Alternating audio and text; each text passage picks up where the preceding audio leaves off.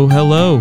My name is Matthew Castro. You are listening to the new and improved titled podcast now called A Pastor and His Newspaper with Dr. Castro, a weekly podcast helping you read the news with your Bibles in your hand. The premise has not changed, only the title, which was, to be honest, uncreative and generic.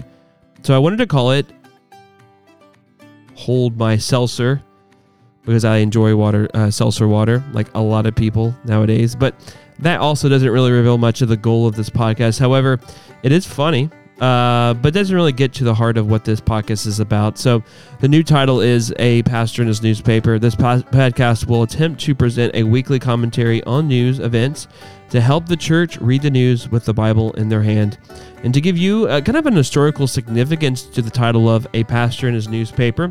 Famous German theologian of the 20th century and mentor to Dietrich Bonhoeffer, Karl Barth once said, You preach with the Bible in one hand and the newspaper in the other. Take your Bible, take your newspaper, and read both, but interpret newspapers from your Bible. And so, using that as inspiration, uh, the title of this podcast is now A Pastor and His Newspaper. So, when you go on Apple Podcast or Google Podcast or Spotify or wherever you get your podcast, and you look up A Pastor and His Newspaper, you will see a picture of me. Um, actually, at a Tennessee football game of all places. Uh, today, I will attempt to bring my Bible to the issue of the day. So let's not delay. Let's get started reading the news with our Bible. And when I want to focus on an article. If you aren't aware of what's going on currently this week, uh, big world events has happened on Monday. Uh, Putin, Vladimir Putin, sent his military into Ukraine. This has been building over the last several weeks, if not months, and uh, so he has finally crossed into Ukraine, and and so he is. Um, has uh, invaded Ukraine. Um, and so David Satter writes in the Wall Street Journal uh, an article entitled Weakness at Home Drives Putin to Invade Ukraine. And this is looking at this issue from an interesting perspective and angle. And so uh, David Satter, who has written extensively on Russia and its government and its society, provides an interesting perspective of recent Russian aggression into the Ukraine. So first, let me state the facts of the Russian invasion into Ukraine. In 2014, uh, the Russian uh, military invaded Crimea, which is the in the southeastern corner of Ukraine, during the Winter Olympics, hosted by the Russians. Ironically, uh, the Winter Olympics seem to be Putin gets in the crazy madman invading mood during the Winter Olympics, and so the Winter Olympics ended in China on Sunday, and then on Monday. Putin sends his military into Ukraine. So Putin has established a, a foothold in Ukraine, and eight years ago, eight years later, has decided to bite off another section of Ukraine for, for his Russian Empire. Now, he has mobilized troops into the Donbass region, which is in east in the eastern border area of Ukraine and Russia. Now, Jonathan Finer, White House Principal Deputy National Security Advisor, said on CNN Tuesday morning we think this is, yes, the beginning of an invasion. Russia's latest invasion into Ukraine. An invasion is an invasion, and that is what is underway. Mr. Putin informed the world that they are not conquerors, but rather that they are liberators. He says in his address to Russia on Monday, this is a quote from Vladimir Putin the situation in Donbass is becoming critical. Russians has every right to take retaliatory measures to ensure its own security. This is exactly what we will do. He claims his soldiers and tanks and fighter jets are peacekeeping measures to bring peace to his persecuted Russian speaking comrades in Ukraine. And you have to give Putin credit here for his masterclass in evil dictator propaganda. Putin's ability to play the peacemaker while simultaneously making war is Putin's finest dish. He plays the Cold War game very well, and Stalin would be proud of its dear son and how it plays the game. Now, Gerard Baker, in his article, How the U.S. and, and Europe Lost the Post Cold War, yesterday argues for the start of a new Cold War. We are in a new Cold War, is what Baker is saying. I would state that we have been in a Cold War for several years now with the Chinese. Now, Russia and China are allies in their fight against American economic, military, and cultural dominance in the world. But America failed to influence the losers of the Cold War. I mean, we think about the fall of the Soviet Union in 1991 and how America came out of that period as the victor of the Cold War, but we didn't win the post Cold War. We were unable to to reform or to persuade uh, the the nation of Russia and China and North Korea and other communist nations to be a part of the American world order. And so there's an ideologi- ideological conflict uh, currently, and, and we had an ideological conflict throughout the 20th century, and now it's back. America has lost the post Cold War. And now we wake up in 2022 to emerging powers who have rejected liberal democracy, has rejected the American world order, and have embraced totalitarian regimes. However, I want to return to David Satter and his article because I believe the reason for the invasion by the Russians, or better stated, Putin into Eastern Europe, Eastern Ukraine, hits at the issue of idolatry. To Putin and the wider Russian society, the belief that they are citizens of a powerful state is vital to the identity of the Russian psyche. In 2014, after Putin invaded Crimea, his pr- approval rating went from 60% to 80%. Pride in the Russian nation was at an all time high. Now, David Satter argues that Putin is attempting with his new excursion into Ukraine to recreate the Crimea effect when the Russian people were distracted from their sufferings by the hands of Putin himself eight years ago, and euphoria and pride in the strength of their nation took over. They believed anything was possible. However, the real truth under the surface in Putin's Russia is an unstable society with massive corruption. In January 23, 2021, protests broke out all over Russia in reaction to the arrest of anti corruption blogger Alexei Navalny and the contents of his film A Palace for Putin. Putin built a 190,000 square foot home on the Black Sea with taxpayer dollars. Russian citizens failed more, uh, failed, filed more complaints with the European Court of Human Rights than the citizens in any of the 46 countries that make up the Council of Europe. Russians filed 13,645 complaints in 2020. The UK citizens only filed 124. Putin's government arrests and silences opposition. There's no independent press, there is no free elections, there are no fair justices. The Russian economy is dependent on oil and gas exports alone, yet Russians love a sign of strength, and it fills them with pride. David Satter illustrates an experience while living in Russia in his article. He writes During my, my years of living and writing in Russia, I frequently encountered the readiness of Russians to identify with the power of the state. On the spring day in 1980, I was standing in line for potatoes when a fight broke out in the queue, which is language in Britain for line. A man began shouting, These lines are a disgrace. How can we live like this? The crowd became animated, and an old woman said, Never mind, the whole world is afraid of us. Russians, after the fall of the Soviet Union, were led to experience the syndrome of the Weimar Russia, a longing for past greatness. Putin has simply exploited that longing for past greatness. The events of this week have invoked memories of a powerful past for Russians. And Putin again blinds their eyes to their suffering from his own hands, and he is celebrated as a liberator by those he has exploited. So, what does this mean for us? What are the application for us as Christians?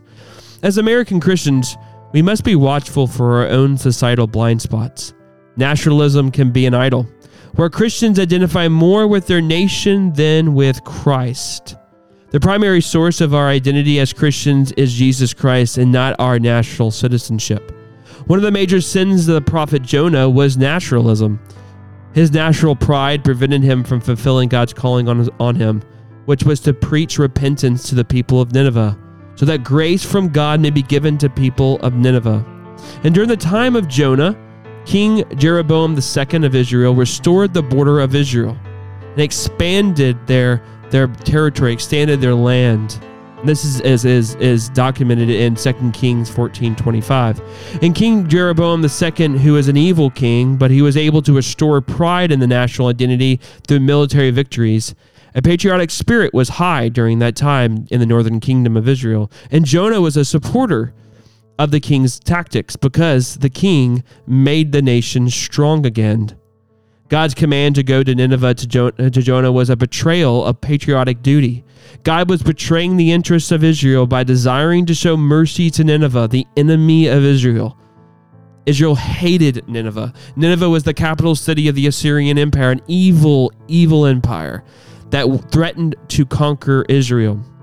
And God asked Jonah, his prophet, to go against his nation, to go against the nation of Israel. A better plan in Jonah's mind would have been for God to send someone to assassinate the king of Nineveh, or better yet, send a plague that destroyed the entire nation of godless people. Now, Jonah's commitment to naturalism over obedience to God causes him to flee. Even in Jonah's defiance on the ship in the storm, he describes himself to the sailors as primarily a Hebrew. They asked him who he was, and he says, Well, I am a Hebrew in Jonah 1 9. His national identity is the first thing out of his mouth. He is loyal to his king, Jeroboam II, and his nation before his God. Where, where is your significance and security grounded?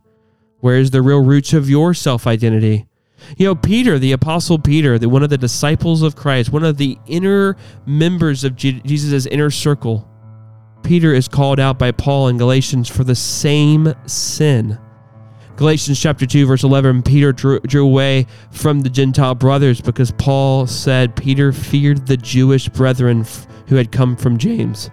Therefore, the rest of the Jews separated themselves as well based on the actions of Peter, including Barnabas. Peter was in sin. He acted contrary to the gospel, Paul says. Paul said to Peter, If you, though a Jew, live like a Gentile and not like a Jew, how can you force the Gentiles to live like Jews? We are not justified by our nationality. By our faith in Jesus Christ alone is how we are justified. The strength of our nation does not give us value. God loved us and sent his son into the world to reconcile us to himself. We were we have value to God in Christ Jesus alone. Do not fall into the sin of nationalism. Celebrate God's goodness on America. That is fine to do. But let it not lead you to hate other nations. Let it not lead you to take pride in your flesh or what your race is or what your ethnicity is or what your nation that you come from. Rather, boast in Christ alone. May your identity in Christ be what you reveal to others. Even more in your weaknesses. When I am weak, I am strong in the Lord, Paul says. Paul said, My grace is sufficient for you, for my power is made perfect in weakness in 2 Corinthians chapter 12, verse 9. You do not need a strong political leader to give you pride to satisfy your longing. Boast in Christ Jesus, who will lead us to our sweet and blessed country home. There's a, a, a poem or a, a prayer by a 12th century French monk named Bernard. He says, Jerusalem the golden, with milk and honey blessed, beneath your compilation sink heart and voice oppressed. I know not, oh, I know not what joys await me there, what radiance of glory, what blitz beyond compare. O sweet and blessed country, the home of God's elect. O sweet and blessed country that eager hearts expect. In mercy, Jesus, bring us to that dear land of rest, who are with God the Father and Spirit ever blessed. Our true country awaits us. May we boast in our true King, who needs no tanks or battalion to expand his kingdom. He will rule the nations with justice and righteousness. His people, citizens of his kingdom, will praise him as the true Lord, who brought salvation to his people with his blood, not with bullets, not with bombs, not with chariots, but through his blood, who offered himself up to give us liberation. Worthy is the Lamb we will sing and praise in heaven. In Revelation, we, we see this scene before the throne in the throne room of God. And the crying out, the praising, the singing, worthy is the Lamb who was slain. Who was slain to receive power and wealth and wisdom and might and honor and glory and blessing.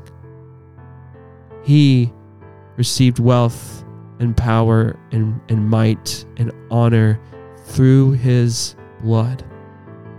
And I just want to say this to my Russian brothers and sisters and my Ukrainian brothers and sisters.